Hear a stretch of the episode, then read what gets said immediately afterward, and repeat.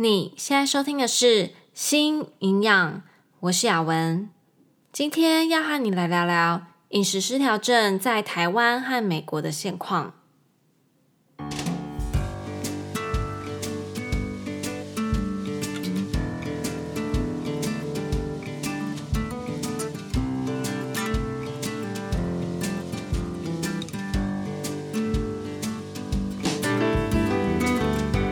这个频道是为了要传达营养理念和讯息，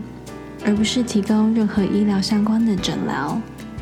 如果需要医疗诊断和治疗，请咨询营养师、医师或是合适的医护人员。今天要来谈谈饮食失调症 （Eating Disorders） 在台湾和美国的状况。我们在第十八集。认识饮食失调症，谈到了饮食失调症在医学上的分类和诊断标准，也讨论到了饮食失调症的盛行率。今天呢，我们要把重点放在台湾和美国在饮食失调症的治疗，还有他们遇到的困境。我们先从美国讲起，在美国呢，有很多饮食失调症中心，专门治疗饮食失调症的机构。其实说多呢，也不是那种遍地开花的那种，不是每个州都有，也不是每一个城市都会有，不会像医院啊，或是养护中心这种，不管在哪个地方呢，都会很需要，所以都会看得到。饮食失调症中心呢，通常都会在比较大的州和比较大的城市，像是加州啊、德州啊、佛罗里达州啊这一种等等，而且啊。也是在这些州里面呢，比较大的城市才会有比较多的饮食失调症的资源。比如说，像加州的话，San Francisco、San Diego、LA 这些比较大的城市，饮食失调症中心呢就会比较多。根据个案的状况呢，这些饮食失调症中心啊，会提供几个不同的治疗方式。通常，嗯，最常看到的就是三种。第一种是 twenty-four-seven residential care，比较严重的个案呢，会住在饮食失调症中心，受到二十四小时的照护，可以想象就像是住院那样，但是他们的环境不是医院那种感觉，会比较像是家庭式的那种，比较有温度，比较温馨。在 Lily Collins 那部电影《To the Bone》里面。主要场景呢，就是比较像这种 residential care。那第二种呢，是 partial hospitalization program。当个案不需要二十四小时整天这么积极的治疗的时候，他们可以进入到这一种治疗的方式。个案呢，他是不会住在机构里面的，但每个礼拜呢，需要花几天在饮食失调症中心继续接受。半天或是一整天的治疗还有练习，可能一个礼拜就需要两到三天去，一天可能四到八个小时，类似这个样子。第三种呢是 outpatient program，这个比较像是门诊那样，定期来做咨询和治疗，可能就每周或是每两周、每个月来做一两个小时的门诊咨询这个样子。饮食失调症中心呢，里面的医护团队啊，主要会包含精神科医师、心理治疗师、营养师、护理师，还有其他的医护人员。每一位个案呢，都会有自己的医护团队来为这一位个案设计个人化的治疗方式。依照每个个案的状况，介入的方式也会不一样嘛。有些可能会有精神药物的介入。不过，大部分呢、啊、都会有心理咨询师和呃营养师的介入。心理咨询师会提供心理治疗方式进行咨商，像是 cognitive behavioral therapy 认知行为疗法、dialectical behavior therapy 辩证行为治疗，这两个呢就蛮常见的。营养师的营养治疗，除了和个案讨论饮食和营养。主要也会讨论到 health at every size 各种体型的健康和 intuitive eating 直觉饮食法。上一次啊，我有说，我有一位朋友，他在台湾呢，曾经在专攻饮食失调症的精神科医生那里当研究助理嘛。那我之前在跟他聊天的时候，他就说，美国啊，其实这样的发展啊，算是很完整的。像台湾呢，就没有专攻饮食失调症的机构，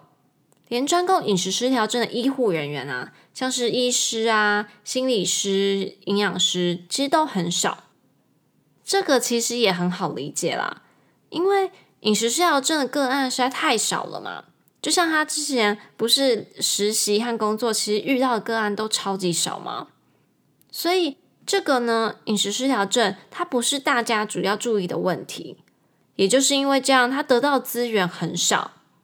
那个案很少，医疗人员呢也不会愿意要走这个专业嘛。像我那位朋友啊。他对饮食失调症就很有兴趣，他自己是心理师背景的，但实习完以后啊，看到饮食失调症的个案真的实在是太少了。他就说啊，虽然他自己是很有兴趣，但是如果要把这个兴趣当做饭吃呢，大概会饿死吧。嗯，我现在呢，大概就是这样的状况，我还在继续很努力、很努力的，看看能不能把这个兴趣当做饭吃。不过目前看起来真的是非常的困难了，所以只能继续的努力，唤起大家对于饮食失调这件事的注意力。希望呢，有越来越多的人啊，可以注意到饮食失调症这个问题，真的是很普遍，而且也是很严重的。其实呢，也不是只有饮食失调症才是问题。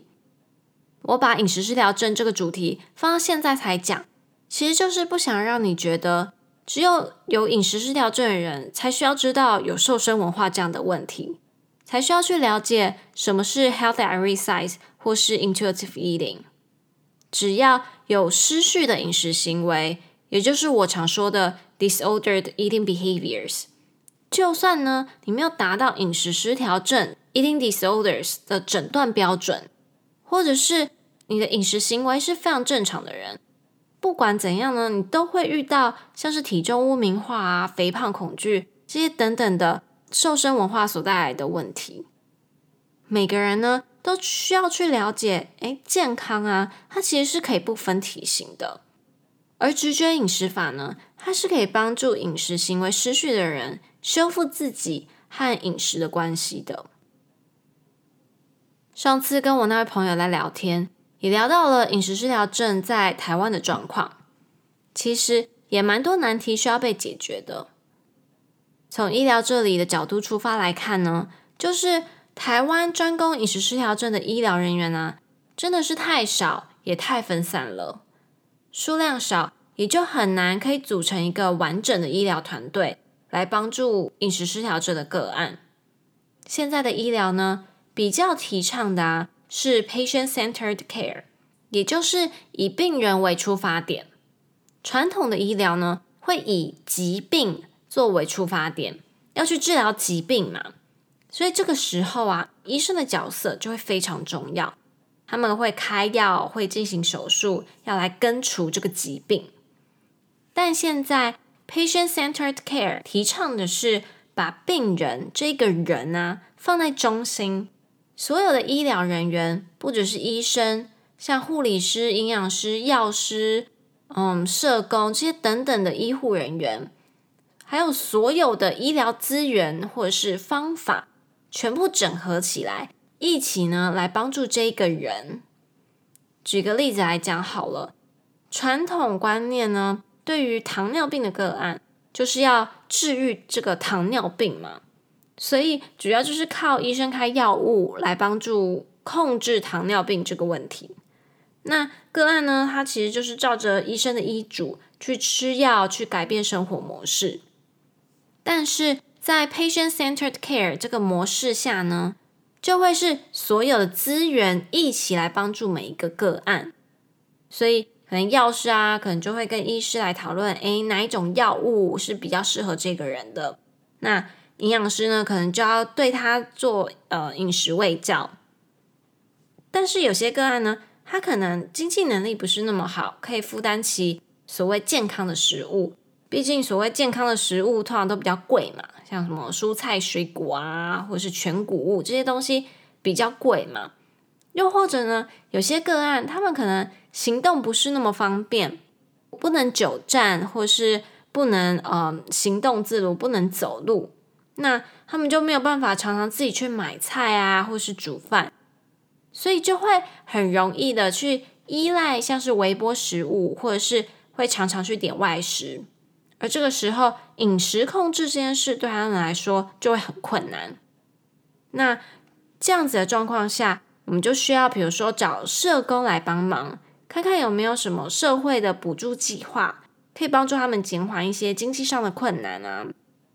也可能需要职能治疗师来评估，看看有没有什么方法或是辅具，可以让他们自己煮饭的负担呢比较小一点。Patient-centered care 会这样整合各个资源来帮助这个人。那我们回去饮食失调症，如果我们在这个疾病上面有足够的医护人员，可以组成一个完整的医疗团队，那在治疗饮食失调症的时候，就能够更完整的去考量到每一个个案他所遇到的问题，依据个案的想法啊、他们的价值观啊、他们的状况。找出最适合他们的治疗方式，来帮助他们治愈饮食失调症。但现在在台湾，专攻饮食失调症的人实在是太少了，可能连一个医疗团队都组不起来了，所以很难呐、啊，可以提供很完整的治疗方式。刚刚呢，是从医疗人员的角度出发所看到的难题嘛？那如果是从个案的角度出发呢？其实最主要的就是延迟治疗，也就是有饮食失调症的个案，通常会拖到已经很严重的状况了，才会寻求医疗上的协助。当疾病啊已经到了非常严重的状况，那当然就会需要比较积极的治疗。除了会比较棘手一点以外啊，积极的治疗呢也会让个案会觉得很不舒服，所以会非常的抗拒。如果他们开始接受了治疗，看到情况呢有那么一点点好转之后啊，他们就会想要赶快逃离这里，也不管后续的治疗。就想想，假设今天呢，你有一点点蛀牙，但你就一直不管它，等到它蛀到很深很深、很酸很痛的时候，你才去看牙医。这个时候的治疗方式啊，肯定会超级不舒服的。而且这个经验呢，就会让你更讨厌或是更害怕去看牙医。你可能治疗了几次以后，但还没有痊愈，你自己觉得哦，好多了，没有那么痛了。那我自己也很讨厌再去看牙医啊，所以呢，我就没有把剩下的疗程给做完。可是这样的状况，病根根本还没解决，所以它还是会继续的复发啊。但你因为前面的经验呢，就让你又更抗拒的去看牙医，所以在这样的状况下，即使医疗人员想要给予帮助，其实也很困难。因为饮食失调症呢，它是需要很长期的治疗计划，要有很长的一段时间呢，才能去帮助个案痊愈。但大部分的个案呢，啊，都不愿意接受长期的治疗，而且有很多饮食失调症的个案呢。不只是只有饮食失调症这个问题而已，可能呢还伴随着其他精神上的疾病，在这样的状况下，就更难让他们很稳定的去接受长期的治疗。讲了这么多，回到上一次听众的问题，还记得在上一集听众问我，对于饮食失调症的个案有什么样的建议吗？这个问题啊，真的超难回答。我想了好久好久，第一个反射的想法就是，我会鼓励这些个案勇敢的去找专业的医疗协助，找专长在于饮食失调症的医师、心理师、营养师，让他们长期的帮助你，勇敢的去面对这个疾病。其实，饮食失调症跟任何疾病都一样，是一个疾病，就像感冒也是一种疾病啊。感冒看医生很正常，饮食失调症看医生、心理师、营养师其实也是很正常的。不要害怕别人会用异样的眼光看你，因为他们其实也不应该用异样的眼光看你。当你找到专业的协助啊，找到一个会以你这个人为中心来帮助你改善饮食失调症的团队，给他们一些时间，可能会是几年的时间，虽然是很长啊，但是呢，这是会对你有帮助的。可是讲是这样讲啦。但是在台湾饮食失调症上的资源这么有限，你真的要找到一个团队，或者是不要说团队好了，一个专攻饮食失调症的医生可能都不容易了。所以啊，希望这一集的 Podcast 也可以呼唤到对饮食失调症有兴趣，也不怕会饿死的专家们，要继续的努力，然后也要团结起来，来帮助这些人。当然你会想，台湾就没什么人有饮食失调症啊？真的有必要这样组一个团队，或是有专攻饮食失调症的医疗人员吗？其实这又回到我一直在问的问题啊：台湾是真的比较少人有饮食失调症吗？还是其实有很多人有饮食失调症，但是却不知道自己有饮食失调症呢？这个问题啊，在这两集里面我问了好多次。其实我是真的不知道啦，我自己觉得是后者。我觉得有很多人自己有饮食失调症，只是他们不知道。你觉得呢？把你的想法留言或是写信告诉我吧。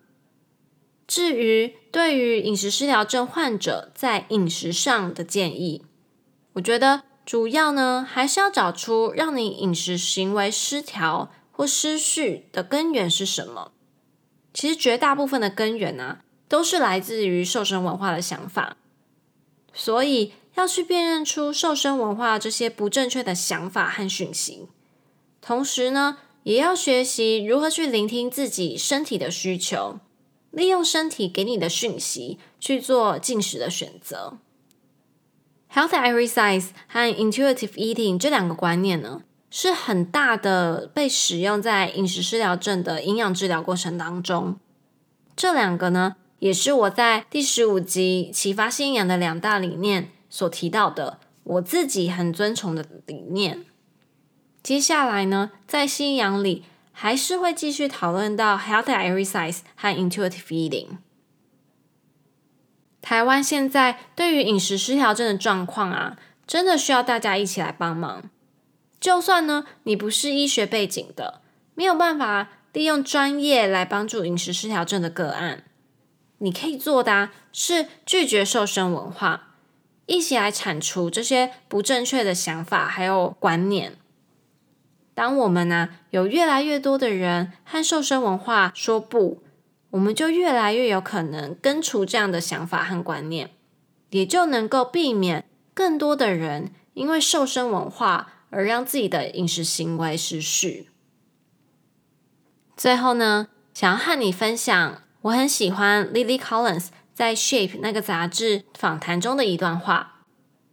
：“My definition of health has been changed over the past years, as I realized more and more that mind, body, and soul are super connected, and it's so important to feel internally, emotionally healthy, just as much as physically healthy.”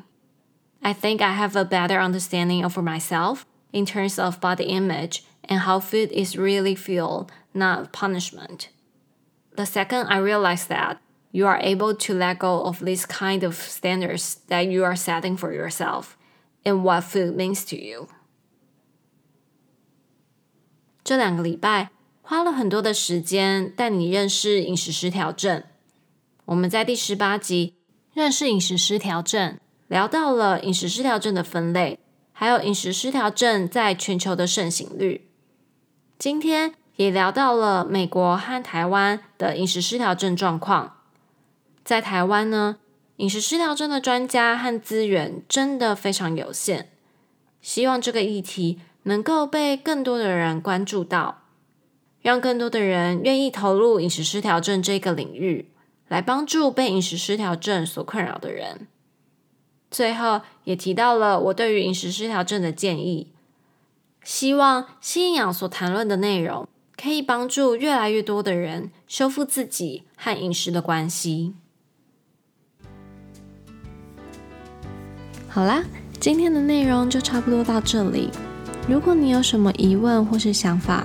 非常欢迎你留言或是写信给我，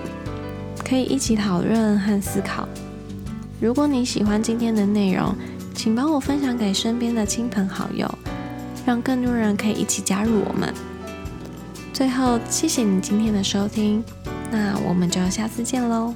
拜拜。